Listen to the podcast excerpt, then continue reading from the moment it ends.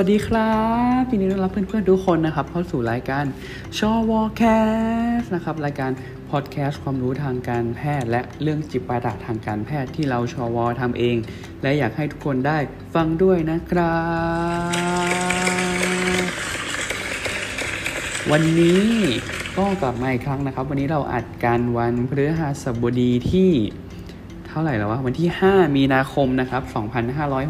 2563 ตอนนี้เวลาประมาณ3ทุ่ม10นาทีนะครับ ก็ กลับมาอาทิตย์นี้ก็หลังจากที่ประมาณสัก 4 EP ที่ผ่านมาเป็น EP ที่เราอัดไว้ตั้งแต่เดือนมกราแล้วก็ค่อยๆ ทยอยทยอยปล่อยในเดือนกุมภาจนตอนนี้หมดสต็อกแล้วเราต้องมาเริ่มอัดใหม่กันแล้วนะครับ ก็อาทิตย์ที่ผ่านมาช่วงอาทิตย์ที่ผ่านมาก็หลักๆเลยที่เป็นกระแสกันก็คงเป็นเรื่องของโควิด -19 นั่นแหละเนาะที่ ประเทศไทยก็พบเคสเยอะขึ้นใช่ไหมล่าสุด 40 กว่าราย แล้วก็ระบาดไปในหลาย ๆ ประเทศทั่วโลกนะครับไปถึงยุโรปอเมริกากันแล้วนะครับแล้วก็ตอนนี้ต้องบอกเลยว่าโรงพยาบาลมีปัญหาขาดอีแมสมาก ๆ surgical mask เนาะแมสเขียว ๆ น้ำเงินน้ำเงินอะไรเนี่ย ที่เขาใช้กัน หลักๆ เลยก็คือในโรงพยาบาลนี่แหละเราใช้กันเป็นปกติแล้วเวลาตรวจคนไข้เวลาทำผ่าตัดการหรือว่าเวลาคุณหมอผ่าตัดเขาต้องเข้า field ผ่าตัดใช่ปะมันก็ต้องใช้ในการบังป้องกันพวก secretion ใช่ไหมน้ำหูน้ำตา น้ำลายเลือดหนองอะไรกระเด็นใส่มันป้องกันเชื้อโรคป้องกันน้ำได้ แต่ว่ากลายเป็นว่ามีปัญหาตอนนี้โรงพยาบาลขาดเว้ยเออคือโรงพยาบาลเราก็ขาดวันนั้นเราก็ทวิตไปแล้วว่า ที่โรงพยาบาลเราติดป้ายว่าขอความร่วมมือแพทย์และเจ้าหน้าที่ทุกท่านช่วยกันประหยัดแมสใช้วันละหนึ่งชิ้นเท่านั้น โดยที่ตอนเช้าแปดโมงครึ่งต้องไปรับที่ห้องทะเบียนผ่าตัด และตอนหกโมงครึ่งให้ไปรับอีกที่หนึ่งสำหรับคนที่มีอยู่เวรบ่ายไม่ใช่สี่โมงครึ่งเออดูดิทำไมโรงพยาบาลไม่ต้องกลายเป็นอย่างนี้วะอะไรเงี้ยคือเราอยู่อายุรกรรมเว้ยมันก็ใช้แต่มันอาจจะใช้ไม่ได้บ่อยเท่ากับหมอผ่าตัดนึกออกปะแล้วนึกดูว่าสมมติ วันหนึ่งเขาใช้ได้แค่หนึ่งอันอะสมมติหมอผ่าตัดใช้ได้แค่หนึ่งอัน สมมติเข้าฟิวแรกไปแล้วแล้วโดนเลือดกระเด็นใส่เนี่ยเขาต้องใส่ต่อหรอวะมันก็ไม่ใช่ปะเออ ทีนี้มันก็กลายเป็นปัญหาในโรงพยาบาลนะครับ ก็คือบางทีอะตัวเองเว้ยตัวเราเองก็ต้องใส่แบบเวลาเดินมา หรือเดินไปข้างนอกเฮียทำไมทุกคนมีแมสใส่แล้วทำไมกูไม่มีใส่วะเดี๋ยวมากูเป็นคนโรงพยาบาลแท้แม่งในโรงพยาบาลไม่มีแมสใส่คือ what the fuck อืมแล้วก็ที่ที่ผ่านมาเราก็ แต่งตัวไปตรวจโควิด มาตรวจสองคน ก็เออแต่ว่าคนไข้เราไปตรวจเขาดีมากเลยเขากลับมาจากต่างประเทศในประเทศที่เป็นกลุ่มเสี่ยง แล้วก็เขาบอกว่าเขากักตัวเองตลอด อืมแล้วก็เออแบบไม่ออกไปเจอใครเลยแถมยังให้ข้อมูลด้วยว่าแบบเนี่ยเดี๋ยวจะมีอีกทัวร์กลับมานะหมอ what the fuck เดี๋ยวจะมีอีกทัวร์กลับมาเออเออแล้วแต่เลย เออ ก็เราก็ได้ใส่ชุดไปตรวจ อืมซึ่งชุดแบบร้อนมากโคตรร้อน คือ เราจะบอกว่าไอชุดที่ต้องใส่ไอชุดขาวๆชุดอวกาศอะไรที่เห็นเนี่ย คือมันจะมีบูทใช่ไหมอ่ารองเท้าก็มีบูทส่วนเสื้อเนี่ยก็จะมีชุดนั้นนะชุดขาวด้วยใส่คลุมทั้งตัว แล้วก็จะมีผ้ายางพลาสติกกันน้ำข้างนอกอีกชั้นหนึ่งอืมแล้วก็มีถุงมือถุงมือใส่สองชั้น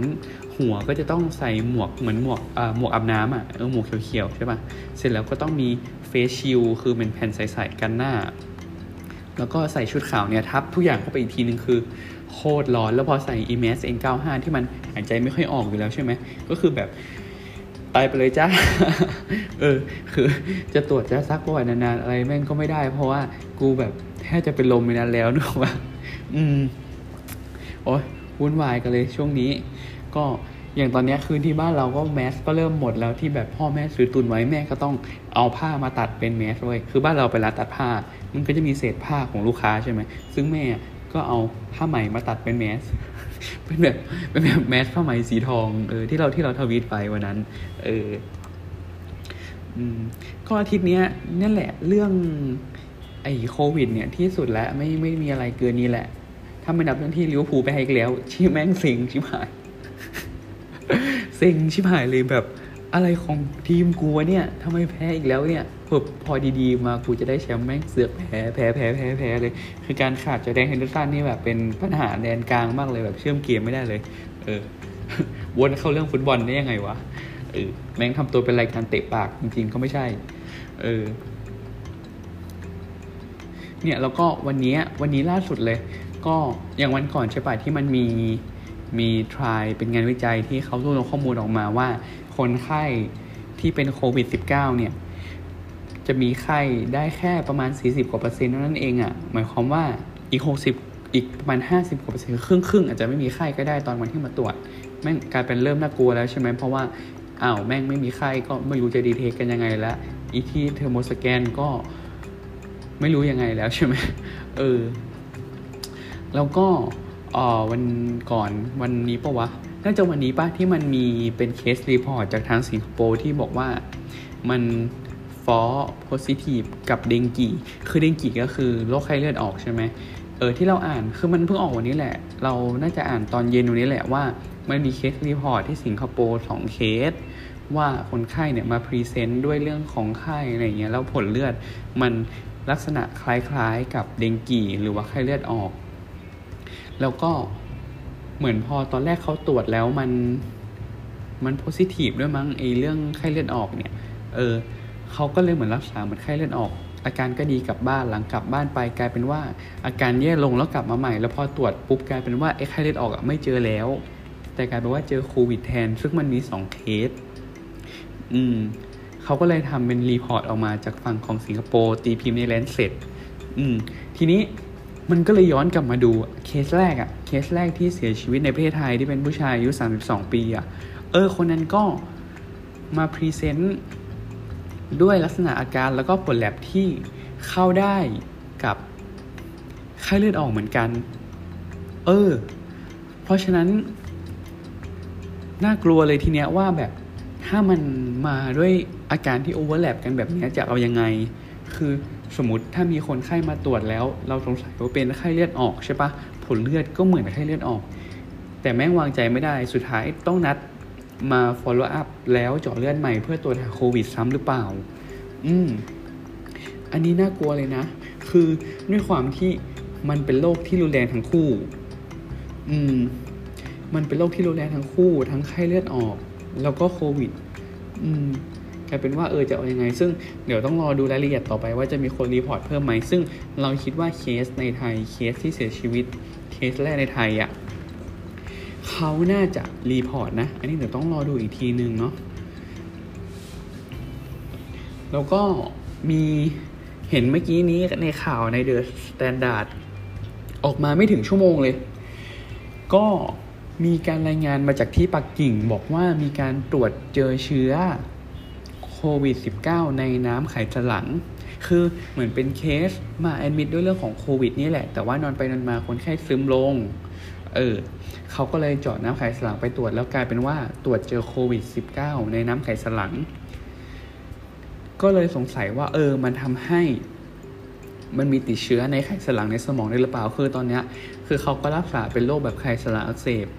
อืมแล้วก็คนไข้ก็ดีขึ้นกลับบ้าน เออก็กลายเป็นการรีพอร์ตมาใหม่ว่า เออมันติดในระบบประสาทส่วนกลางได้ด้วยว่ะเออทีเนี้ยแม่งเอาไปทั่วแล้วชิบหายอะไรวะเนี่ยโอ้ยเครียดเออ ของก็ขาดตลาดกูจะอยู่กันยังไงใช่ไหมอะก็ทุกคนก็ต้องดูแลตัวเองนะครับ เพราะว่าเรารู้สึกว่าเราพึ่งพาใครไม่ได้ พึ่งพาตัวเองนะครับ ทุกคนแล้วก็ขอแมสและเจลเออเจลแอลกอฮอล์โรงพยาบาลไม่ค่อยขาดหรอกแต่แมสเนี่ยคือนึกภาพไม่ออกเลยว่าคือคืออย่างโรงพยาบาลเรามันขาด แต่มันก็ยังพอมีใช้อยู่แต่เรานึกภาพไม่ออกเลยว่าสมมติถ้าวันหนึ่ง แม่งไม่มีแมสแล้วทำยังไงดีวะ คือโรงพยาบาลเราอะไม่ใช่โรงพยาบาลเราสิ ทุกๆ โรงพยาบาลน่ะเขาไม่ได้เผชิญแค่โควิด -19 เนี่ยแล้วทวีตไปละ คือ คนอื่นอาจจะกลัวโควิด -19 ใช่ปะแต่จริงๆในโรงพยาบาลน่ะไม่มีเชื้อเยอะแยะเว้ย มันไม่ได้มีแค่โควิด -19 มันมีทั้งเชื้อไวรัส เชื้อแบคทีเรีย เชื้อวัณโรค เชื้อ HIV เชื้ออะไรก็ตามพวกเนี้ย ที่บุคลากรเขาต้องเจอมันทุกวันเพราะฉะนั้นเขาต้องโปรเทคตัวเองเขาต้องป้องกันตัวเอง เอาง่ายๆอะเราขนาดเราปีตอนที่เราเป็น intern หนึ่งทำงานปีแรกเราไปเจาะหลังคนไข้คือจะไปดูดน้ำไขสันหลังคนไข้มาตรวจ ซึ่งคนไข้มีโรคประจำตัวเป็น HIV ซึ่งเราก็ protect ตัวเองอะคือเราใส่แว่นแล้ว เราใส่ แมสแล้วใส่ถุงมือสองชั้นอะไรเงี้ยก็คือโปรเทคตัวเองเรียบร้อย แล้วก็ไปนั่งเจาะไขสันหลัง เรายังโดนน้ำไขสันหลังของคนไข้กระเด็นเข้าตาได้เลยอะใส่แว่นแล้วนะเว้ยเออ อันนี้คือเราโปรเทคดีแล้วเรายังโดนอะก็คือพอโดนปุ๊บเนื่องจากว่าคนไข้อะมีประวัติเป็นใช่ปะเราก็มีโอกาสติด เราก็ต้องเจาะเลือดกินยาเดือนนึงอะไรเงี้ยคือมันมันไม่สนุกเว้ยอันนี้คือเราโปรเทคตัวเองแล้วนะ เออ เราโปรเทคตัวเองแล้วเรายังโดนได้อะแล้วสมมติถ้าเราไม่มีอุปกรณ์ในการโปรเทคตัวเองในการพีคอชั่นตัวเองแม่งจะเป็นยังไงวะ เออ นึกภาพไม่ออกเลยอะอืมอะบ่นมาพอสมควรประมาณสิบนาที แล้วก็สำหรับ EP นี้นะครับ เป็น EP ที่เกี่ยวกับเรื่องปวดท้อง อาการปวดท้อง จริง ๆ เนี่ยจุดเริ่มต้นของการทำ EP ปวดท้องเนี่ยมันเกิดจากว่ามันมีอยู่วันหนึ่งประมาณวันที่เท่าไหร่วะ เราทวีตเรื่องอะไรสักอย่าง เออเนี่ย ตอนวันที่ 27 กุมภาวันที่ 27 กุมภาเดือนที่แล้วเนี่ย เราเออเหมือนไปรีทวีตอะไรสักอย่างที่มันเป็นแบบทวิตเตอร์ขำๆอะ เออ คือมีคนโพสต์ขำๆ มีคนทวีตขำๆ ในเรื่องของแบบมีคนไข้มาด้วยอันนี้แล้วแบบคุยแล้วแบบตลกตลกหรืออะไรอย่างเงี้ย เออ เสร็จแล้วคุณแคป คุณแคปเชอร์แห่ง YouTube เนี่ยนะครับ ก็คุณแคปก็ เหมือนกับมา reply แล้วว่า เออเนี่ย มีคนไข้มาด้วยอาการปวดท้องอะไรเงี้ยเออแล้วเราก็แบบทวีตคุยคุณแคปว่าเออ จริง ๆ เรื่องปวดท้องนี่มันเป็นเรื่องที่แบบน่าปวดหัวสำหรับหมอมากๆเลยนะ เออ คุณแคปก็แบบเออเนี่ย EP ปวดท้องนี่มันน่าทำอะไรเงี้ย เออ ก็เลยคิดว่าเออเราทำ EP เกี่ยวกับปวดท้องดีกว่า อะ เพราะฉะนั้นเรื่องปวดท้องเนี้ยมันน่าปวดหัวยังไงสำหรับหมอแล้วมันน่ากลัวยังไง เอาเป็นว่า EP นี้ไปฟังกันได้เลยครับ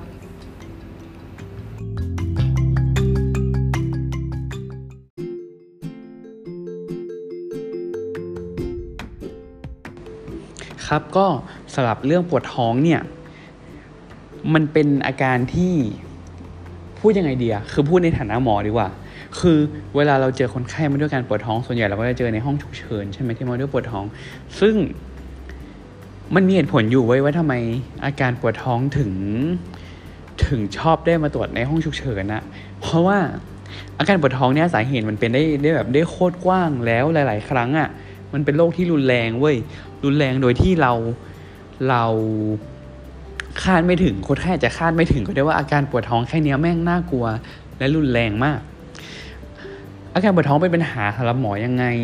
คือ คือบางครั้งอะ เราก็รู้สึกแหละว่า เออแม่งเหมือนไม่มีอะไรเลยอะไรเงี้ยปวดท้องกระเพาะหรือเปล่าปวดท้องท้องเสียหรือเปล่าอะไรเงี้ยแต่บางทีแม่งกลายเป็นว่ามันซุกซ่อนโรคที่น่ากลัวไว้ เบื้องหลังมากมายแล้วมันทำให้คนไข้ตายได้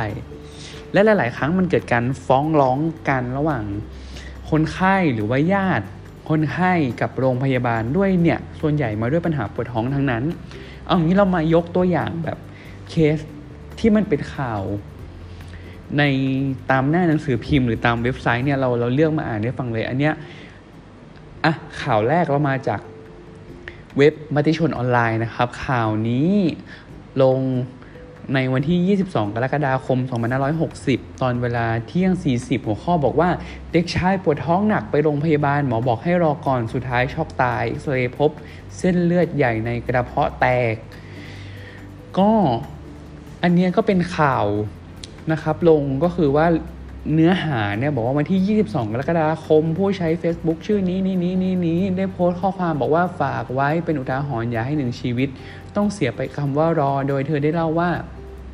บันทึกความทรงจำที่ไม่อยากให้เกิดขึ้นภายหลังน้องชาย เกิดการปวดท้องอย่างรุนแรง ต่อมาต้องส่งตัวไปยังห้องฉุกเฉินในโรงพยาบาลหนึ่งนะครับ ซึ่งโรงพยาบาลนี้ก็ได้ส่งต่อไปที่อีกโรงพยาบาลหนึ่งซึ่งเป็นโรงพยาบาลที่ใหญ่กว่าในช่วงตอนเช้า พอมาถึงเนี่ยพยาบาลก็บอกว่าให้รอก่อนขณะที่ตัวของ คนไข้เองก็บอกว่าปวดท้องมากจนนั่งไม่ติดเก้าอี้นะครับ แล้วก็ต่อมาก็เริ่มสังเกตว่าน้องหน้าบวมขึ้น แต่ว่าพยาบาลก็ยังบอกให้รออยู่ แล้วสุดท้ายเนี่ยน้องก็ได้ช็อกล้มตัวลงไปแล้วทางเจ้าหน้าที่ก็มาช่วยกันทำการปั๊มหัวใจ จนรู้สึกตัวอีกครั้ง แล้วก็ได้เอ็กซเรย์คอมพิวเตอร์นะครับจนรู้ว่ามีเส้นเลือดใหญ่ในกระเพาะแตกข่าวลงว่าอย่างนั้นนะ แล้วก็สุดท้ายก็คือคคนไข้ก็เสียชีวิตก็เลยกลายเป็นเรื่องเป็นราวว่า เฮ้ย เนี่ย ดูดิ เด็กอายุกี่ขวบเอง มาด้วยปวดท้องสุดท้ายแม่งตายได้เลยเหรอวะ ใช่ป่ะ แล้วก็กลายเป็นข่าวฟ้องร้องกันมากมายนะครับ หรือว่า อะ อันนี้อีกข่าวหนึ่งบอกว่าอ่านี่นี่นี่ข่าวนี้บอกว่าลงวันที่ 8 ตุลาคม 2562 ตอนประมาณ 16นาฬิกา20 นาทีอันนี้ลงในเว็บของบักกบูทีวีนะครับเออคือเพิ่งรู้เหมือนกันว่าบักกบูนี่มีข่าวด้วย แต่เขาก็จะมาเป็นคลิปมันะเพราะว่าเขาเหมือนเป็นช่องทีวีออนไลน์ใช่ไหมเออเขาก็ลงข่าวว่าหัวข้อข่าวบอกว่าเจ้าของหอพักบนปวดท้องรุ่งเช้าช็อกดับคาห้อง ญาติเผยดื่มน้ำอัดลมแทนน้ำ ก็เนื้อหาข่าวนะครับ เขียนว่าเจาะประเด็นข่าวค่ำเจ้าของหอพักในจังหวัดชนบุรี อายุ 55 ปีบ่นปวดท้องนอนไม่หลับรุ่งเช้าพบเป็นศพคาห้อง ญาติเผยเป็นคนชอบดื่มน้ำอัดลมมากชชนิดที่ว่าดื่มแทนน้ำตกวันละสองขวดใหญ่ เมื่อเวลา 11นาฬิกาที่ผ่านมาตำรวจสพศรีราชาเข้าตรวจสอบเหตุมีผู้เสียชีวิตภายในห้องพักในพื้นที่หมู่ 3ตำบลสุรศักดิ์อำเภอศรีราชาจังหวัดชลบุรี พบศพนะครับ คนไข้เป็นผู้ชาย 55 ปี เป็นเจ้าของหอพักนอนเสียชีวิตอยู่ปลายเตียง ตรวจสอบไม่พบร่องรอยถูกทำร้ายเพราะว่าเสียชีวิตมาไม่ต่ำกว่า 8 ชั่วโมง จากการตรวจสอบก็คือ พบว่าตอนแรกเนี่ยบ่นให้ฟังว่าปวดท้องมาก ไปหาหมอซื้อยามากินแล้วไม่หาย จากนั้นก็ยกย้ายกับเพื่อนไปนอนจนกระทั่งช่วงเช้า ก็พบว่าตัวของผู้ตายเนี่ยยังไม่ออกมาจากห้องก็เลยชวนกันไปดูสุดท้ายก็คือพบว่าเสียชีวิตแล้วนะครับ ก็ เขาก็ลงมาว่าคาดว่าสาเหตุที่ปวดท้องอาจจะมาจากการดื่มน้ำอัดลมจำนวนมากติดต่อกันเป็นเวลานาน เบื้องต้นก็เลยส่งศพไปชนะสูตรนะครับ เออเนี่ยคิดดูดิเนี่ยกินโคกบ่อยๆปวดท้องปวดท้องเนี่ยอยู่ๆแม่งตายเลยเหรอวะใช่ไหมอะหรือว่าอันนี้ข่าว ลงสาว 22อ่าเดี๋ยวก่อน อันนี้ก็คือมาจากอมรินนะครับ เว็บของอมรินทีวี HD ช่อง 34 นะครับ ข่าวลงวันที่ 21 มิถุนายน 2019 หัวข้อข่าวบอกว่าสาว 22 เสียชีวิตหลังปวดท้องเมนรุนแรงแต่ชราใจสุดท้ายพบก้อนมะเร็ง ก็ข่าวนะครับก็ลงว่าวันที่ 21 มิถุนายน2562 ที่ผ่านมาผู้สื่อข่าวรายงานว่ามีผู้ใช้ชื่อสังคมออนไลน์นะครับท่านหนึ่งก็ได้โพสต์ข้อความอะไรถึงเพื่อนสนิท หลังเพื่อนเนี่ยได้มีการปวดท้องประจำเดือนอย่างรุนแรงก่อนที่จะเสียชีวิตในเวลาต่อมา โดยระบุข้อความว่าอยากให้เรื่องของ ผู้หญิงคนนี้นะครับเตือนใจผู้หญิงหลายคนนะครับบอกว่าเป็นผู้หญิงที่ชอบปวดท้องเมนแล้วก็เรื่องนี้เนี่ยเป็นเรื่องของเพื่อนสุดที่รักที่เพิ่งจากไป บอกว่าเพื่อนเนี่ยชอบปวดท้องเมนปวดมากจนต้องไปหาหมอหมอก็บอกว่ามีซิสที่หมดลูกต้องรักษา แต่เพื่อนก็ไม่คิดว่าจะเป็นอะไรมากสุดท้ายเนี่ยก็เป็นมะเร็งที่ปากมดลูกแล้วก็เสียชีวิตนะครับ อืมเนี่ยดูดิปวดท้องเป็นเฉยๆเฮ้ยเป็นมะเร็งได้เลยหรอวะอะไรอย่างเงี้ย อืม เอาชิบหายคือกลายเป็นว่ากูทำอีพีนี้แล้วแม่งทำให้คนที่ปวดท้องแตกตื่นกันหรือเปล่าวะ คือไม่ใช่นะ คือเราจะสื่อว่า เรื่องปวดท้องเนี่ย เป็นสิ่งที่หมอหลาย ๆ คนกลัว คือส่วนใหญ่มันก็เป็นโรคธรรมดาธรรมดาทั่วไปนั่นแหละ ไม่ได้รุนแรงอะไร ไม่ได้น่ากลัวอะไร แต่ว่ามันก็สามารถที่จะเป็นรุนแรงได้ ซึ่งบางทีหมอก็คาดไม่ถึงเหมือนกันไงแล้วมันเป็นได้อะไรอย่างเงี้ย เออ นั่นคือสิ่งที่เรากลัวกัน อืมเพราะฉะนั้นนี่แหละคือหลักๆของ EP นี้ที่เราจะมาพูดกันว่า เฮ้ย มันกลัวยังไงทำไมเราถึงกลัวกันทำไมหมอถึงกลัวกันเวลาเห็นมาด้วยปวดท้องอะไรอย่างเงี้ยเนาะก็อะอย่างที่บอกอาการปวดท้องเนี่ยเป็นหนึ่งในอาการที่หมอเรากลัวมากที่สุด เพราะว่าปวดท้องเนี่ยเอาจริงเว้ยมันเป็นอะไรก็ได้เลย เออคือ ปวดท้องอาจจะเกิดจากอาการของอวัยวะในช่องท้องก็ได้ใช่ปะแต่รู้หรือเปล่าว่าจริงๆอะอวัยวะอื่นที่อยู่นอกช่องท้องก็ทำให้ปวดท้องได้เว้ย เอออย่างเช่นแบบบางคนอะเป็นหัวใจขาดเลือด เป็นโรคหัวใจนะแต่มาด้วยอาการปวดท้องปวดใต้ลิ้นปี่ก็ได้ บางคนเป็นปอดบวมปอดติดเชื้ออย่างเงี้ยก็มาด้วยปวดท้องขวาบนซ้ายบนยังได้เลย อืม หรือยังข่าวที่เราบอกว่าเออเนี่ยเด็กมาด้วยปวดท้องสุดท้ายเป็นเส้นเลือดในท้องโป่งแตกตายหรืออะไรเงี้ยเออเพราะฉะนั้นไม่อาการปวดท้องกันถึงเป็นเรื่องยาขมเป็นเรื่องน่ากลัวสำหรับหมอ อืมอะเอาง่ายๆเอ่อถ้าเราไม่นับอย่างที่บอกที่น่ากลัวพวกอาการอวัยวะนอกท้องอะ่ะอวัยวะในท้องอะคิดว่ามีอะไรบ้าง เออ ถูกปะอวัยวะในท้องอะมันมีเยอะมากเว้ยมีอะไรมาก ก็ไม่รู้ คือสมมุติถ้าเราให้คนธรรมดาธรรมดาที่เขาไม่ได้เรียนหมออะไรเงี้ยไล่มาจะไล่ไม่ครบก็ได้ว่าเอวัยวะในท้องมีอะไรบ้าง แล้วเวลาคนไข้ไม่ด้วยการปวดท้องอะแต่ละคนก็บรรยายการปวดท้องได้แบบนอนสเปซิฟิกคือแบบแตกต่างกันมากมายใช่ปะบางคนก็บอกว่าปวดแสบๆท้อง ปวดแน่นท้อง ปวดอืดท้อง ปวดจี๊ดๆในท้อง ปวดตื้อๆท้องทำไมภาษาเมืองก็กัดต้องแบบเอียงวะว่าเดฟ้าคือมันมาได้ ได้หลากหลายมากแล้วคำบรรยายของแต่ละคนมันไม่เหมือนกันนึกออกปะอืมด้วยความหลากหลาย ด้วยภาษาไทยด้วยแหละที่มันมีแบบวิธีการอธิบายอาการได้แบบเวลี่มาก ๆ ในแบบแต่ละคนอะ่ะ เพราะฉะนั้นเวลาที่คนเป็นหมอหรือพยาบาลเขาฟังเนี่ยเขาก็จะต้องคิดว่า เออ ไอสิ่งที่คนไข้บอกว่าเขาปวดแบบนี้แบบนี้แบบนี้อะ แม่งมันมันมันหมายถึงอาการปวดแบบไหนวะ เพราะว่าเวลาเราเรียนเราก็ได้เรียนเป็นภาษาอังกฤษเช่น ปวดตื้อๆภาษาอังกฤษก็เดา aging pain หรืออะไรเงี้ย คือเราก็จะมีคำภาษาอังกฤษที่เออพูดมาเราก็รู้เลยว่ามันบ่งบอกถึงโรคนี้นี้นี้แต่ด้วยภาษาไทยที่มันแบบโอ้โหคำแต่ละแต่ละบ้านเนาะต้องเข้าใจว่าเออมันมันทำให้ มันแปลผลหรือว่าอินเทอร์พรีตข้อมูลที่เราได้จากประวัติค่อนข้างยาก อืมอะ เออเรามาเริ่มตรงนี้ก่อนดีกว่า เรื่องของ anatomy กันก่อนดีกว่า คือ anatomy ในท้องอะ่ะ คิดว่ามันมีอวัยวะอะไรบ้าง อืม โอเค ถ้าแบบเป็นคนทั่วไปหรือยังเป็นเด็กเรียนสายวิทย์ก็ได้ เด็กๆก็อาจจะตอบว่า เฮ้ย มันก็มีนี่ไงกระเพาะ มีลำไส้ มีตับม้ามอะไรอย่างงี้ใช่ปะแต่เดี๋ยวก่อนลืมมองเห็นอะไรกันไปหรือเปล่า เนี่ยลองไปยืนแบบหน้ากระจกเลยเว้ยไปยืนหน้ากระจกถอดเสื้ออะไรยืนหน้ากระจกแล้วเห็นอะไรรู้ปะเห็นอะไรเห็นสกินเว้ยเห็นผิวหนัง เออ เนี่ยอวัยวะแรก ที่เป็นอวัยวะ ตรงท้องก็คือผิวหนังที่อยู่ข้างนอกเพราะว่าเนี่ยเอาสมมติแบบเราเป็นแผลถลอกหรือเราเกาหรืออะไรเงี้ยก็มาด้วยปวดท้องได้บอกเออบางคนเนี่ยเป็นแผลตรงหน้าท้องก็มาด้วยปวดท้องได้ เออ ถูกปะอืมเพราะฉะนั้นแบบนี่ไง แค่เริ่มมาก็ปวดหัวแล้วถูกไหมบางคนน่ะเป็นงูสวัสดนึกออกปะงูสวัสดมันจะเป็นผื่นเป็นตุ่มน้ำใสบริเวณต่างๆ ที่มันเป็นอย่างเงี้ยซึ่งบางคนอะเป็นตรงหน้าท้องเว้ยซึ่งบางทีอาการเริ่มแรกของงูสวัสดมันยังไม่เห็นเป็นเป็นผื่นก่อนอะ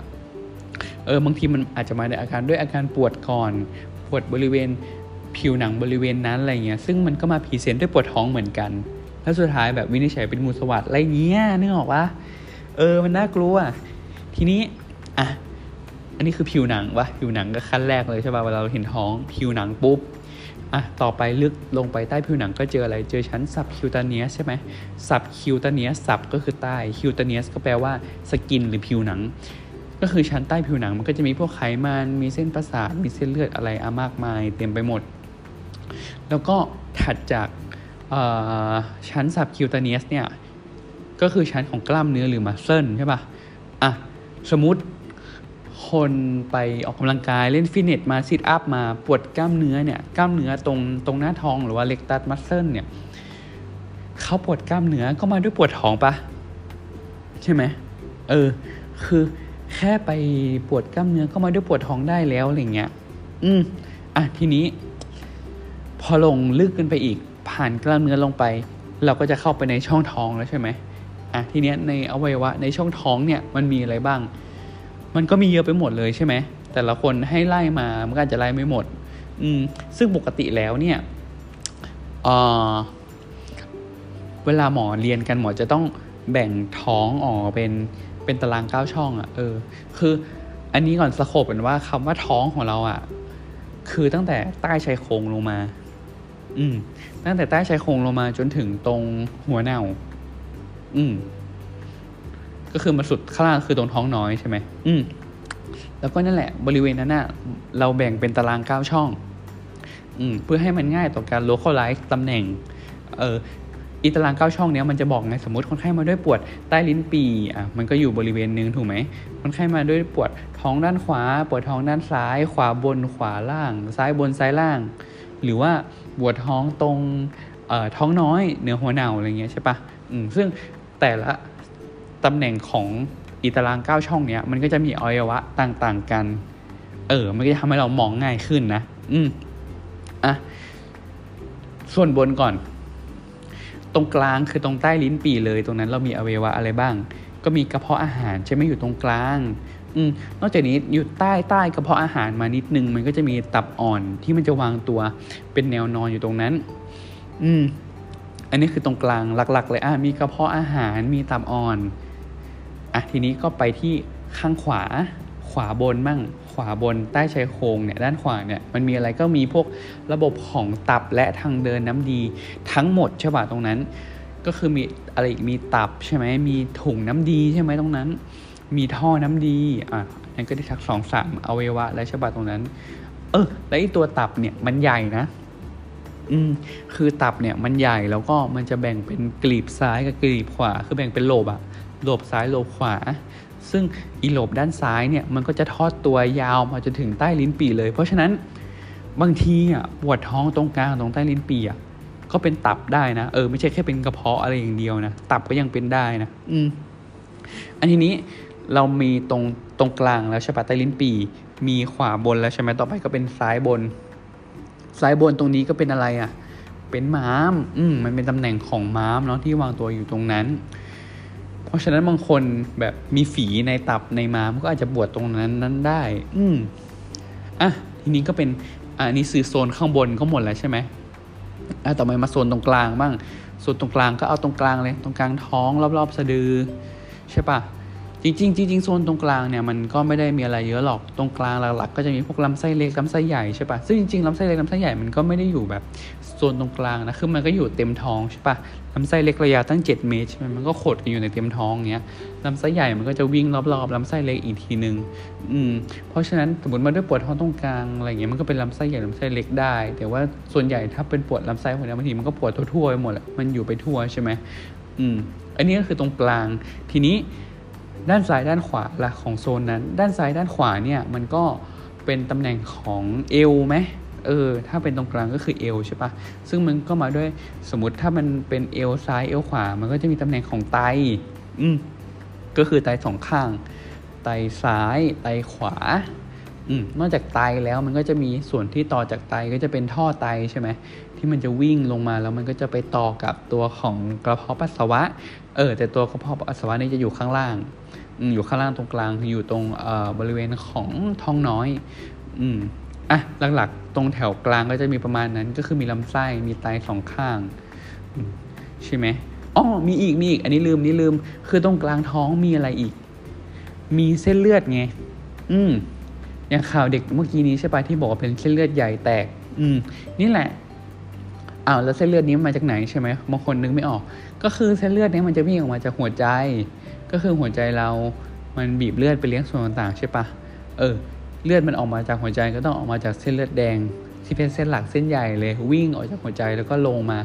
ลงมาผ่านหน้าอกใช่ปะแล้วก็ลงมาในท้อง อืมเหมือนเหมือนเป็นแบบซูเปอร์ไฮเวย์อะ เออ เป็นเส้นหลักวิ่งจากหัวใจลงมาข้างล่าง ก่อนที่มันจะลงไปขาอะไรเงี้ย อืม ซึ่ง เวลาเลือดมันจะไปเลี้ยงที่อวัยวะต่างๆ เช่นไปเลี้ยงกระเพาะ ไปเลี้ยงลำไส้ ไปเลี้ยงม้าม ไปเลี้ยงตับอะไรเงี้ย มันก็จะแยกแขนงออกมาจากเส้นเลือดใหญ่เส้นนี้อีกทีหนึ่งอืม เพราะฉะนั้นถ้าสมมติว่าไอเส้นเลือดตรงนี้มันมีปัญหา มันโป่ง มันแตกอะไรเงี้ย มันก็ทำให้เราปวดท้องตรงกลางตรงนี้ได้เหมือนกัน อืม โอเค อะ อันนี้ก็คือแถวบนแล้วเนาะ แถวกลางแล้วเนาะ ต่อไปก็ ไปตรงแถวล่าง แถวล่างเนี่ยก็อะถ้าตรงกลางก็คือตำแหน่งของท้องน้อยใช่ไหมท้องน้อยมีอะไรอะก็มีกระเพาะปัสสาวะอย่างที่บอกไปใช่ปะเวลาที่เรามีกระเพาะปัสสาวะอักเสบกระเพาะปัสสาวะติดเชื้อ เราก็จะปวดตรงท้องน้อยได้อะทีนี้อันนั้นก็คือตรงกลางแล้วทีนี้มาซ้ายขวาเออจริงๆ ข้างซ้ายของท้องด้านล่างไม่ค่อยมีอะไรอะส่วนด้านขวาเนี่ย ท้องน้อยด้านขวาเนี่ยคือตำแหน่งอะไรหลายๆคนอาจจะรู้คือเป็นตำแหน่งของไส้ติ่งใช่ปะอืมเพราะว่าตรงขวาล่างเนี่ยมันเป็นตำแหน่งที่มันจะลำไส้เล็กมันจะสิ้นสุด แล้วก็ไปต่อกับตัวของลำไส้ใหญ่อืมซึ่งตรงกระเปาะตรงลำไส้ใหญ่ตรงนั้นนะมันก็จะมีไส้ติ่งเล็ก ๆ ยื่นออกมาอืมซึ่งอีไส้ติ่งนี้แหละ เวลาที่เราเป็นไส้ติ่งอักเสบมันก็จะปวดขวาล่าง อืมแต่ว่า อันนี้จะบอกว่าไส้ติ่งอะไม่ต้องปวดขวาล่างก็ได้นะเว้ย เออ คืออ่าหลาย ๆ คนอาจจะรู้แหละว่า เวลาปวดไส้ติ่งเนี่ย ประวัติคนไข้มันจะมาด้วยปวดท้องตรงกลางใต้ลิ้นปีกก่อน อืม แล้วก็หลาย ๆ วันเข้าหรือว่าต่อมามันก็ย้ายไปปวดขวาล่าง ซึ่งเป็นตำแหน่งของไส้ติ่ง แต่จะบอกว่าบางคนน่ะ ไม่ได้ปวดขวาล่างนะเว้ย หมายความว่ายังไงคือ ไส้ติ่งมันเป็นติ่งยื่นออกมาใช่ปะจากลำไส้ใหญ่ใช่ปะซึ่งมันมี variation มาก ๆ คือแต่ละคนแม่งมีความยื่นของติ่งนี้ออกมาไม่เหมือนกัน คือเอ่อบางคนไส้ติ่งยื่นแล้วมันยื่นไปข้างล่าง ก็อาจจะปวดขวาล่าง บางคนยื่นแล้วกมาตรงกลางเว้ย คือปลายแม่งชี้เข้าตรงกลาง เข้าหาท้องน้อย บางคนก็มาด้วยปวดท้องน้อยตรงกลางเว้ย เออ บางคนไส้ติ่งแม่งยื่นแล้วชี้ไปด้านหลังอะ่ะ ก็มาด้วยปวดหลังปวดเอวได้เว้ย เออ เพราะฉะนั้นแบบน่ากลัวไหมคือคือเห็นไหมว่าพอเราพูดถึงอวัยวะแล้วเนี่ย มันเยอะไปหมดและอาการปวดก็มาได้ต่างกันไปหมดขนาดไส้ติ่งที่มันอยู่ขวาล่างบางทียังไม่ปวดขวาล่างเลย เอออะหมดยังไอ้บางคนต้องคิดว่ามึงมึงหมดแล้วเอาไว้ท้องหมดแล้ว เดี๋ยวก่อน พักก่อน คือ มีอย่างอื่นอีกในท้องคิดออกไหมว่าอะไร อะ งง ก็คือ เรายังไม่พูดถึงผู้หญิงเลยใช่ไหมเออ ผู้หญิงน่ะเขาก็จะต้องมีอวัยวะของผู้หญิงเขาอีก ก็คืออวัยวะในระบบสืบพันธุ์ของผู้หญิงใช่ปะซึ่งหลักๆเลยในท้องเราก็จะมีอะไร มีรังไข่ข้างซ้ายข้างขวา ซึ่งเวลาที่รังไข่มีปัญหาก็อาจจะมามาปวดได้ด้วย ปวดท้องซ้ายล่างขวาล่างก็ได้ หรือปวดท้องน้อยตรงกลางก็ยังได้เลยนะ อืมนอกจากนี้ก็มีอะไรอีกมีมดลูกใช่ไหมมดลูกก็จะอยู่ตรงกลาง ก็จะอยู่แถวแถวนั่นแหละแถวแถวตัวของกระเพาะปัสสาวะนั่นแหละ ซึ่งถ้ามดลูกมีปัญหาอะไรมันก็จะมาปวดด้วยตำแหน่งท้องน้อยได้เหมือนกัน เออเอาเสียเอาเข้าไปเพราะฉะนั้นเนี่ย เวลาที่หมอเจอคนไข้ผู้หญิงกับคนไข้ผู้ชายมันก็จะคิดต่างกันถูกปะ เออเพราะว่าผู้ชายก็จะไม่มีอวัยวะต่างๆอย่างที่เรามา เราก็ไม่ต้องกังวลจุดนั้น แต่ถ้าเป็นผู้หญิงก็อ้าวชิบหาย เออ ก็ต้องถามไปหาอวัยวะอย่างที่บอกด้วยอืมอันนี้แค่เรื่องของออแกนนะคือแค่เรื่องของอวัยวะในท้องนะ เยอะไปหมดแล้วใช่ไหมอะทีนี้คนไข้มาด้วยปวดท้องใช่ไหมปวดท้องภาษาอังกฤษก็คือ abdominal pain หรือว่า stomach ache อะไรอย่างนั้น แต่หลักๆแล้วหมอจะเรียกอาการปวดท้องว่า abdominal pain มากกว่า ซึ่งอย่างที่บอกว่า abdominal abdomen คือท้อง เราพูดไปแล้วว่าส่วนของ abdomen เนี่ยมีอวัยวะอะไรบ้างใช่ปะอืมกินน้ำแป๊บ ทีนี้เราพูดคำว่าอบ abdomen จบไปแล้ว ต่อไปเราพูดคำว่า pain กันหน่อยคำว่า pain หรือการปวดเนี่ยมันแบ่งเป็นปวดได้หลายอย่าง หมายถึงว่า การนำประสาทที่เขารับรู้เรื่องของอาการเจ็บปวดของคนเรามีหลายแบบ เนาะหลักๆเลยเอาง่ายๆ มันก็แบ่งเป็นสักสามอย่าง อย่างแรกก็คือพวก somatic pain หรือ palatal pain พวกนี้มันเกิดจากเส้นประสาทที่เรียกว่า A fiber หรือ A delta fiber พวกนี้มันจะอยู่ในผิวหนังหรือกล้ามเนื้อ แล้วก็พวกเยื่อบุผนังช่องท้องต่างๆ พวกนี้เวลาเราปวดเราจะปวดจี๊ดๆปวดเจ็บๆที่มันระบุตำแหน่งได้ชัดเจน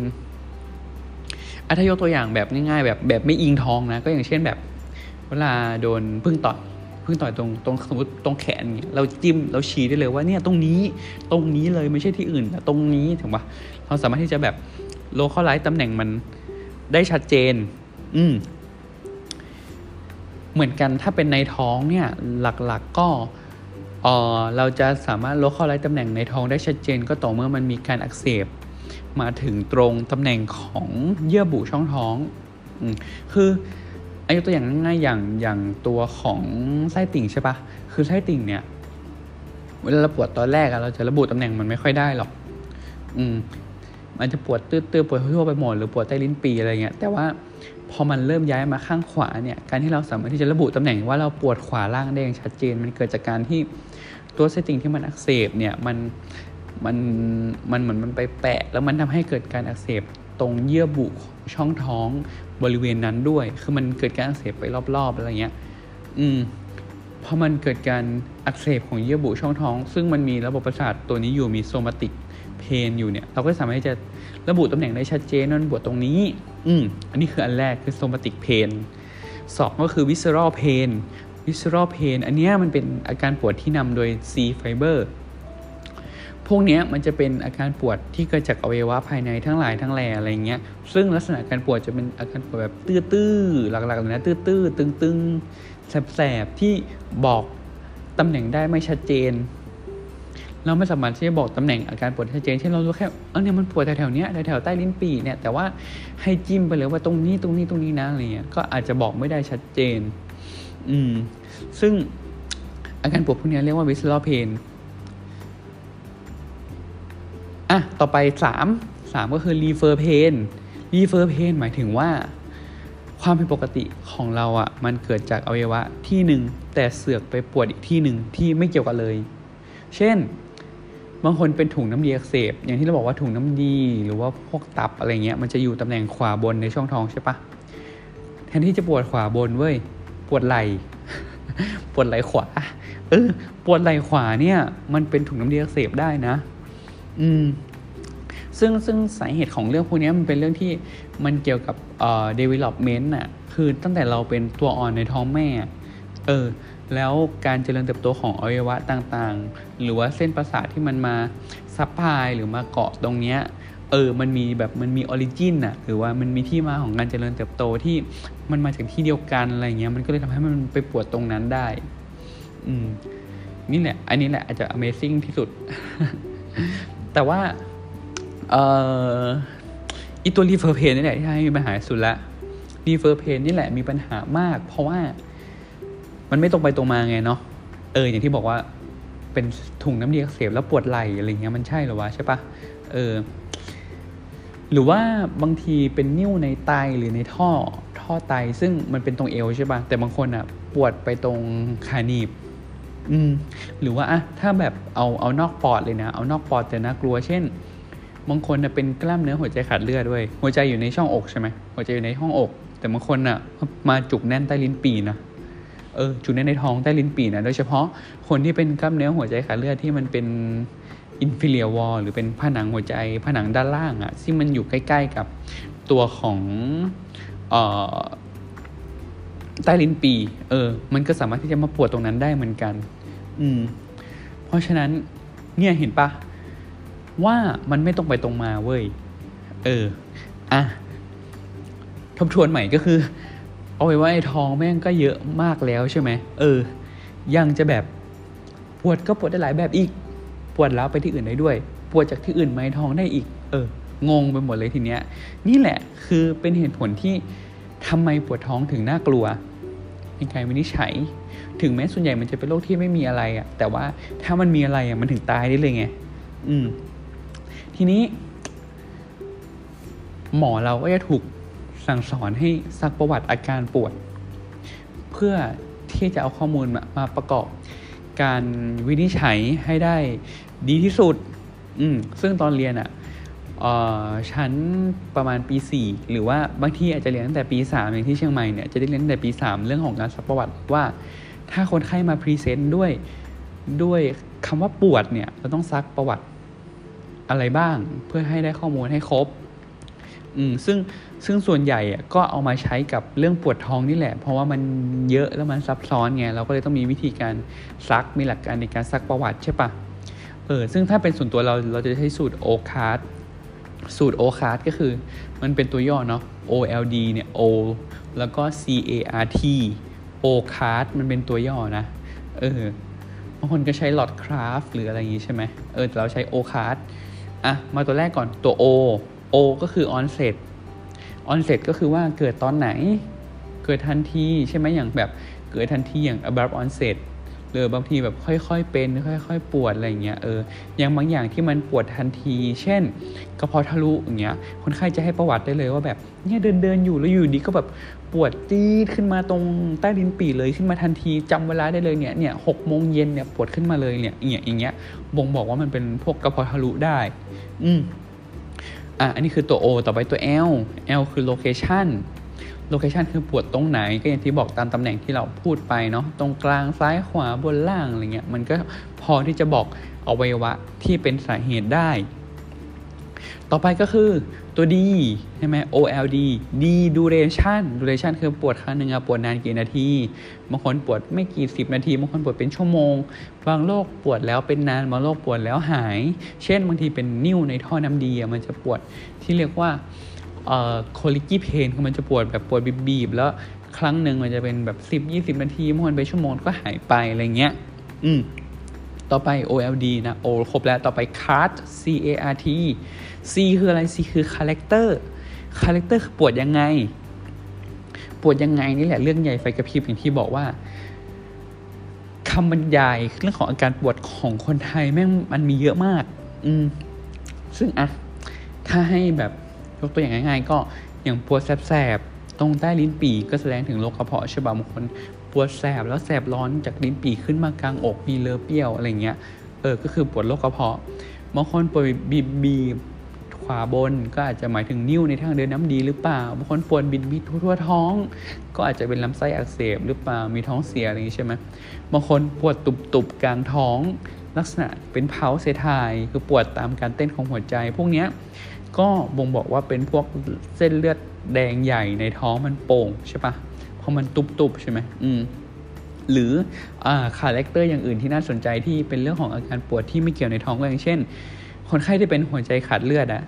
ลักษณะการปวดจะเป็นเจ็บหน้าอก ไม่จะเป็นตรงข้างซ้ายก็ได้บางคนปวดตรงกลาง อืม เจ็บหนักๆเหมือนมีอะไรมาทับ บางคนบรรยายว่าเหมือนนอนแล้วช้างเหยียบ เออซึ่งไม่รู้ไม่รู้ไม่เคยโดนช้างเหยียบเออแล้วก็เอ่อบางโรคเช่น aortic dissection หรือว่าเอ่อโรคภาษาไทยมันบรรยายว่ายังไงวะเอ่อผนังหลอดเลือด ใหญ่ มันซาะอะเออ มันซาะแบบมันลอก ยังไงวะ เออเออลองหาดู aortic dissection A O R T I C aortic แล้วก็ dissection เนาะอืม อาการเจ็บของโรคนี้จะเจ็บเหมือนมีคนเอามีดมาแทงทะลุหลัง what the fuck เทสเออภาษาอังกฤษจะแบบ stab stabbing pain อะไรเงี้ย อืม อะอันนคือตัว C เนาะ character ต่อไปตัว A A เนี่ย ก็จะแบ่งเป็น 2 อย่าง ก็คือ A คือ associating symptom ก็คืออาการร่วม ก็คือนอกจากปวดท้องแล้วมีอาการอย่างอื่นร่วมด้วยหรือเปล่า เช่น มีคลื่นไส้อาเจียน ท้องเสียถ่ายเหลว หรือบางคนมีตัวเหลืองตาเหลืองพวกนี้ก็บ่งบอกถึงโรคตับใช่ปะบางคนมีอาการร่วมเช่น เป็นผู้หญิงแล้วมีเลือดออกทางช่องคลอด หรือมีประจำเดือนมาผิดปกติ พวกนี้ก็บ่งบอกว่าเออน่าจะเป็นโรคในกลุ่มของนรีเวชเป็นต้นอะตัว A ต่อไปก็มีคำว่า aggravating factor คือทำอะไรแล้วแย่ลงอืมเช่นบางคนอะปวดท้องตรงใต้ลิ้นปี นอนแล้วปวดมากขึ้นอะอันนี้อาจจะสงสัยว่าเป็นโรคตับอ่อนอักเสบหรือเปล่าเพราะว่า ด้วยตำแหน่งของอวัยวะมันอะเวลานอนแล้วมันจะทำให้เกิด pressure ไปไปไปกดตัวอวัยวะทำให้ปวดมากขึ้นอะอันนี้คือตัว A เนาะ A มี 2 อย่างคือ associated symptom คืออาการร่วมกับ A คือ aggravating factor คือทำอะไรแล้วแย่ลง ต่อไปตัว R R คือ relieving factor คือทำอะไรแล้วดีขึ้นใช่ไหมเมื่อกี้เนี้ยทำอะไรแล้วแย่ลง ต่อไปทำอะไรแล้วดีขึ้น เช่น สมมติโรคเดิมเลยโรคตับอ่อนอักเสบ เวลานอนแล้วปวดมากขึ้นใช่ไหมอันเนี้ยพอเวลาเรานั่ง แล้วก็เอ็นตัวไปข้างหน้านิดนึงเนี่ยอาการปวดจะเบาลง อืมต่อไปตัว R อีกอย่างหนึ่งคือคำว่า radiation คือปวดร้าวไปที่ไหนบ้าง เช่นอะอย่างที่บอกปวดร้าวลงขาหนีบอาจจะเป็นนิ้วในท่อไตใช่ไหมอืมอันนี้เป็นต้น ต่อไปตัวสุดท้ายคือตัว T T เนี่ยคือ timing timing หมายความว่าเวลาผ่านไปอาการปวดมันเปลี่ยนแปลงยังไงบ้าง เช่น อย่างที่เราบอก ไส้ติ่งอักเสบตอนแรกจะปวดใต้ลิ้นปีกก่อนเวลาผ่านไปค่อยย้ายมาขวาล่าง อืมซึ่งไส้ติ่งอักเสบเนี่ยเป็นเป็นตัวอย่างที่ดีในการการศึกษาเรื่องเพนเลยนะก็คือไส้ติ่งอักเสบตอนแรกอะ่ะมันเป็นวิชวลเพนก่อน มันก็เลยจะปวดแบบบอกตำแหน่งไม่ได้ชัดเจน ปวดตื้อๆอะไรเงี้ยส่วนใหญ่จะปวดตรงใต้ลิ้นปีก่อนหลังจากนั้นคือพอมันกลายเป็นโซมาติกเพนหรือว่าพาเลต a ลเพนแล้วเนี่ยมันจะไปปวดตรงขวาล่างบอกตำแหน่งได้ชัดเจนมากขึ้น อืทีนี้ EO card ที่เราบอกเนี่ย O L D C A R T ที่เราซักประวัติกันไปเนี่ย อันนี้ก็คือส่วนหนึ่ง เราก็ต้องเอามารวมกับข้อมูลของประวัติข้อมูลผู้ป่วย เช่น คนนี้เป็นผู้หญิงผู้ชายใช่ไหมอายุเยอะอายุน้อย มันก็พอจะบ่งบอกได้ เพราะว่าแต่ละกลุ่มอายุหรือแต่ละเพศก็มีการเจอโรคแต่ละอย่างแตกต่างกัน เช่น ผู้หญิงอายุ 40 แล้วอ้วนอาจจะสงสัยนิ้วในทางเดินน้ำดีอาหารอะไรอย่างเงี้ยถูกปะหรือว่าคนแก่ๆเออคนแก่ๆมันก็จะต้องมีโรคแบบ เช่นอีอีหลอดเลือดแดงโป่งแตกในท้องเนี่ยมันก็จะมาพบในคนแก่มากกว่าเด็กใช่ปะซึ่งเวลาเราเจอเด็กเราก็อาจจะไม่ได้ถึงอะเช่นง่ายๆเลยไอ้เคสที่เราพูดถึงตอนแรกที่แบบเป็นน้องเด็ก แล้วก็เส้นเลือดแดงในท้องแตกตายอะเออคือ มันเกิดได้ไหมมันเกิดได้แต่มันเกิดน้อยไงอายุน้อยแล้วเป็นเด็กทำไมถึงเป็นใช่ปะซึ่งจริงๆมันก็จะมีโรคทางพันธุกรรมบางอย่างนะที่ทำให้เด็กอายุน้อยเนี่ยมีความเสี่ยงที่จะเป็นโรคนี้ได้อะไรเงี้ยแต่มันพบน้อยไงเออมันพบน้อยกว่าคนแก่ไงเพราะฉะนั้นมันก็อาจจะถูกคิดถึงน้อยลงอะไรเงี้ยอืมทีนี้ข้อมูลมหาศาลที่เราซักมามันก็จะถูกเอามาเจเนเรตกลายเป็นโรคต่างๆที่เราสงสัยที่เราจะมาใช้ในการวินิจฉัยแยกโรคหรือว่า differentiate diagnosis หรือว่าเฉียนใช่ปะ่ะ อืมอันนี้คือแค่ประวัตินะ ต่อไปพอหมอได้ประวัติแล้วหมอก็ต้องทำไงหมอต้องตรวจร่างกายถูกปะซึ่งปกติการตรวจร่างกายของหมอคือจะแพทเทิร์นว่าดูคำเคาะฟังใช่ปะแต่ว่าถ้าเป็นการตรวจท้องเนี่ยเราจะเปลี่ยนใหม่เป็นดูฟังคลำแล้วก็เคาะเหตุผลที่เราต้องฟังก่อนแล้วค่อยคลำเพราะว่าท้องเนี่ยเวลาเราคลำเรากดไปแล้วอะมันจะเหมือนจะไปกระตุ้น ตัวของลำไส้ให้มันมีการบีบตัวที่มากขึ้น เพราะฉะนั้นเวลาเราฟังเสียงลำไส้ที่ได้มันก็จะเพี้ยนไปแล้วพอเราไปกดไปกระตุ้นมาแล้วอะไรเงี้ยอืมมันเลยเป็นเหตุผลที่ทำให้เราต้องดูฟังก่อนแล้วค่อยคลำแล้วก็เคาะอืมดูคือดูอะไรก็คือดูลักษณะภายนอกใช่ปะอย่างที่บอกอะบางคนปวดท้องแต่เป็นงูสวัสด์อะไรเงี้ยเออบางคนดูเห็นก็เออเห็นเห็นว่าผืนงูสวัสด์ก็ได้แอกดูงูสวัสด์ไปเลยอะไรเงี้ยอืมหรือบางคน ดูภายนอกถ้าผอมมากๆอาจจะเห็นเป็นก้อนเต้นได้เลย เอออะไรเงี้ยเป็นต้น บางคนก็อาจจะเห็นลำไส้เนี่ยบีบตัวเป็นลำลำลำลำเลยก็ได้ ในคนที่แบบเออกลุ่มที่เป็นลำไส้อุดตัน พวกเนี้ยลำไส้มันต้องพยายามบีบตัวเยอะกว่าคนปกติ เพราะฉะนั้นบางคนที่ผอมผอมอะจะยืนแล้วเห็นเลยว่าเห็นลำไส้มันบีบตัวให้เห็น อืม ต่อไปดูแล้วนะต่อไปก็เป็นการฟังฟังก็คือฟังเสียงการทำงานของลำไส้นั่นแหละ หลักๆ อย่างเช่นว่า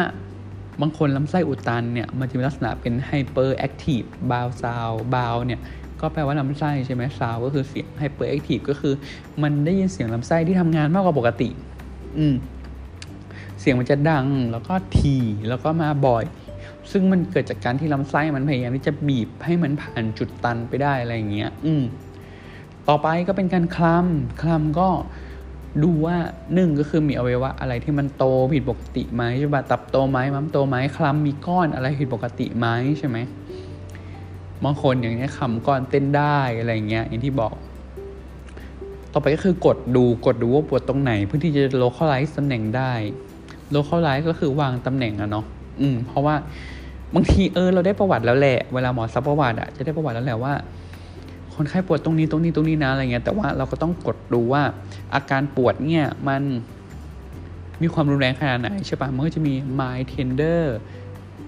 moderate หรือว่า severe อืมซึ่งระดับการปวดที่ไม่เท่ากัน มันก็บอกโรคที่ต่างกันถูกไหมอืมเพราะฉะนั้นเวลาที่ไปตรวจโรงพยาบาลอะแล้วมาด้วยปวดท้องแล้วหมอเขาขอกดอะ ก็ให้เขากดไปไม่ต้องไปด่าเขาเว้ยเออคือบางบางคนอะมีโพสทวิตเตอร์โพสเฟซบุ๊กด่าประมาณว่าแบบ เนี่ยกูปวดแล้วมึงจะมากดอีกทำไมอะไรเงี้ยเออคือ การตรวจของหมอมันให้ข้อมูล เออมันให้ข้อมูลมันบอกตำแหน่งมันบอกลักษณะ เออมันช่วยในการวินิจฉัยมันจำเป็นจริง ๆ อืมต่อไปสุดท้ายก็คือเคาะเนาะดูฟังคลำแล้วก็เคาะเคาะก็พอบอกได้ว่ามีอวัยวะไหนโตผิดปกติไหม เคาะฟังเสียงว่ามันมีน้ำในท้องไหมอะไรอย่างงี้ใช่ปะอืมสุดท้ายเมื่อหมอได้ประวัติแล้วตัวร่างกายแล้ว มันก็จะนำมาสู่การวินิจฉัยได้ หรือบางทีมันก็อาจจะต้องไปตรวจเพิ่มเติม เช่นหลักๆเลยหมอก็ทำเอ็กซเรย์ใช่ปะเอ็กซเรย์ดูในท้องหลัก ๆ เลยเวลาหมอดูเอ็กซเรย์คนไข้ปวดท้องเยอะๆเนี่ยก็อยากจะดูว่ามันมี free air หรือเปล่า free air คืออะไร คือปกติแล้วเนี่ย อวัยวะในทางเดินอาหารของเราอะ่ะ มันเป็นอวัยวะที่มันเป็นท่อกลวงใช่ไหมเช่นหลอดอาหารลงมากระเพาะมาลำไส้มันเป็นท่อกลวง ซึ่งมันก็จะมีลมข้างในอยู่ระดับหนึ่งคำว่าฟรีแอร์หมายความว่าเวลาเราเอ็กซเรย์แล้วหมอเห็นลมที่มันไม่อยู่ในนั้นอะคือลมมันควรจะอยู่ในในทางเดินอาหารใช่ปะแต่มันเสือกมีลมที่มันฟรีอยู่ข้างนอก คือลอยอยู่ในช่องท้อง การเห็นแบบนั้นนะมันบอกว่า มันต้องมีอะไรสักอย่างแตก มันต้องมีอะไรสักอย่างรั่ว อืมเลยมันทำให้ลมเนี่ยมันควรจะอยู่ในลำไส้อยู่ในกระเพาะไม่ออกมาอยู่ข้างนอกได้อะไรเงี้ย หรือบางทีถ้ามันมีลำไส้อุดตันลำไส้ส่วนที่อยู่เหนือตอนจุดที่อุดตัน คือส่วนที่ต้นกว่ามันจะมันจะโป่งขึ้น พอเอ็กซเรย์มาเราก็จะเห็นลักษณะลำไส้มันโป่งขึ้นใหญ่ขึ้นหรืออะไรอย่างเงี้ยมันก็ให้ข้อมูลได้บางที พวก solid organ คืออวัยวะที่มันเป็นก้อนทึบๆทั้งหลาย เช่นตับ เช่นม้าม เช่นไตหรือมดลูกอะไรเงี้ยมันก็อันตราซาวบอกความผิดปกติได้ แล้วก็ถ้าเยอะกว่านั้นก็จะทำเป็นเอ็กซเรย์คอมพิวเตอร์ใช่ไหม CT scan พวกนี้มันก็จะให้ข้อมูลในคนไข้พวกพวกก้อน หรือว่าพวกที่คุณหมอศัลยกรรมเขาอยากวางแผนผ่าตัดเขาอาจจะทำเอ็กซเรย์คอมพิวเตอร์ดูด้วยเพราะมันให้ detail ที่ละเอียดกว่าหรือว่าบางคนมาด้วยจุกแน่นลิ้นปี่ใช่ไหมแล้วแบบ แปลกๆอะเออ คือสงสัยกลัวจะเป็นโรคหัวใจ เป็นกล้ามเนื้อหัวใจตายหรือขัดเลือดอะไรเงี้ยหมอเขาก็อาจตรวจคลื่นไฟฟ้าหัวใจด้วยเพราะนั้นก็คือไม่ต้องงงว่า เวลาที่เราแบบมาตัวดึกๆได้แบบจุกแน่นใต้ลิ้นปี่อะไรเงี้ยเออตอนเย็นจะไปกินหมูกระทะมาอะไรเงี้ยแต่ว่า คือเพื่อความปลอดภัยหมอเขาจะตรวจไว้ก่อนก็ขอตรวจขึ้นไฟฟ้าหัวใจหน่อย เพื่อจะดูว่ามันไม่ได้เป็นโรคหัวใจนะอะไรเงี้ย อืม เออเพราะมันเจอบ่อยนะมาจุกนั้นใต้ลิ้นปีแล้วสุดท้ายตรวจขึ้นไฟฟ้าหัวใจแล้วเห็นว่ามันเป็นเอ่ออะไรนะ เป็นตัวของอันเนี้ยเป็นตัวของหัวใจขาดเลือดเนี่ย อืมอะเพราะฉะนั้นจากทั้งหมดทั้งมวลที่บอกมาเลย มันก็จะนำไปสู่การวินิจฉัย ซึ่งเห็นไหมว่าเนี่ย มันเยอะมากหนึ่งก็คืออวัยวะมันเยอะมากสองก็คือที่หมอซับประวัติเนี่ย OLD CART เนี่ยมันเยอะมาก อืม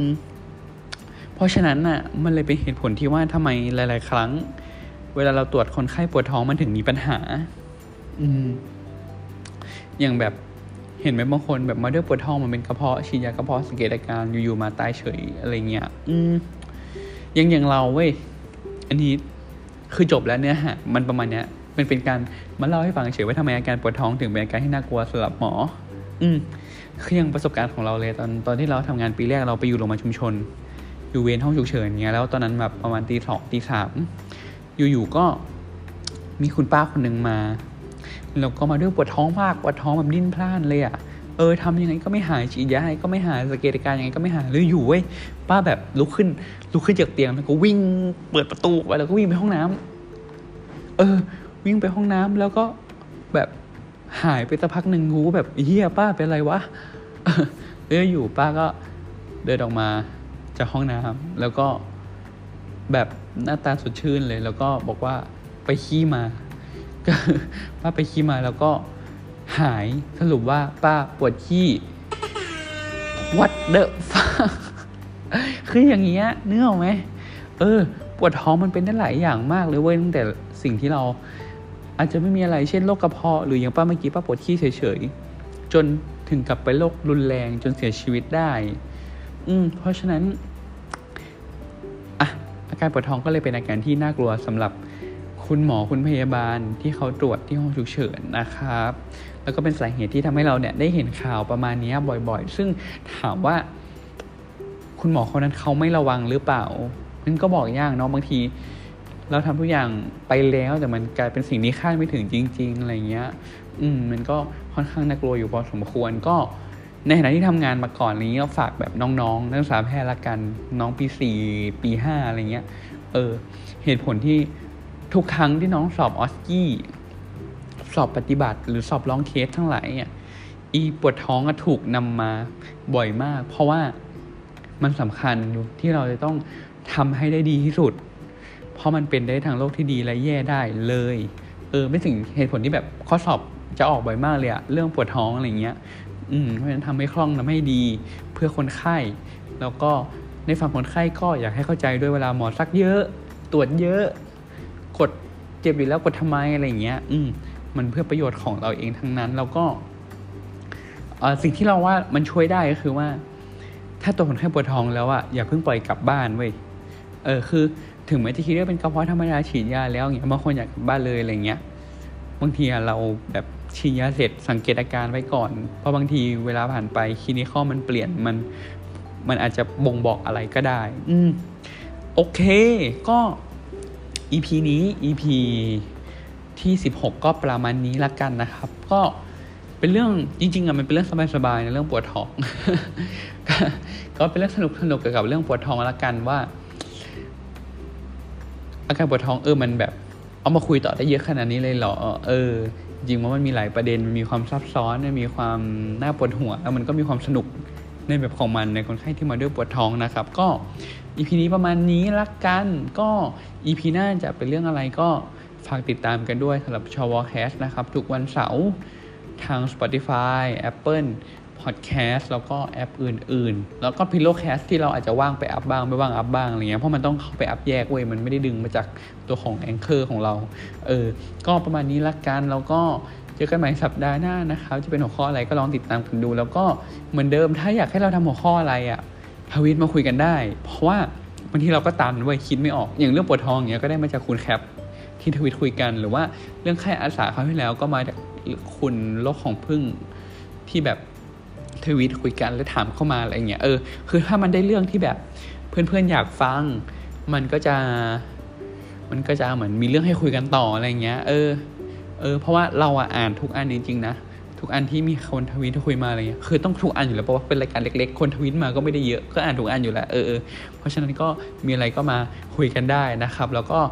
พบกันใหม่สัปดาห์หน้า วันนี้ชอวแคทก็ขอลาไปก่อนนะครับ สวัสดีครับ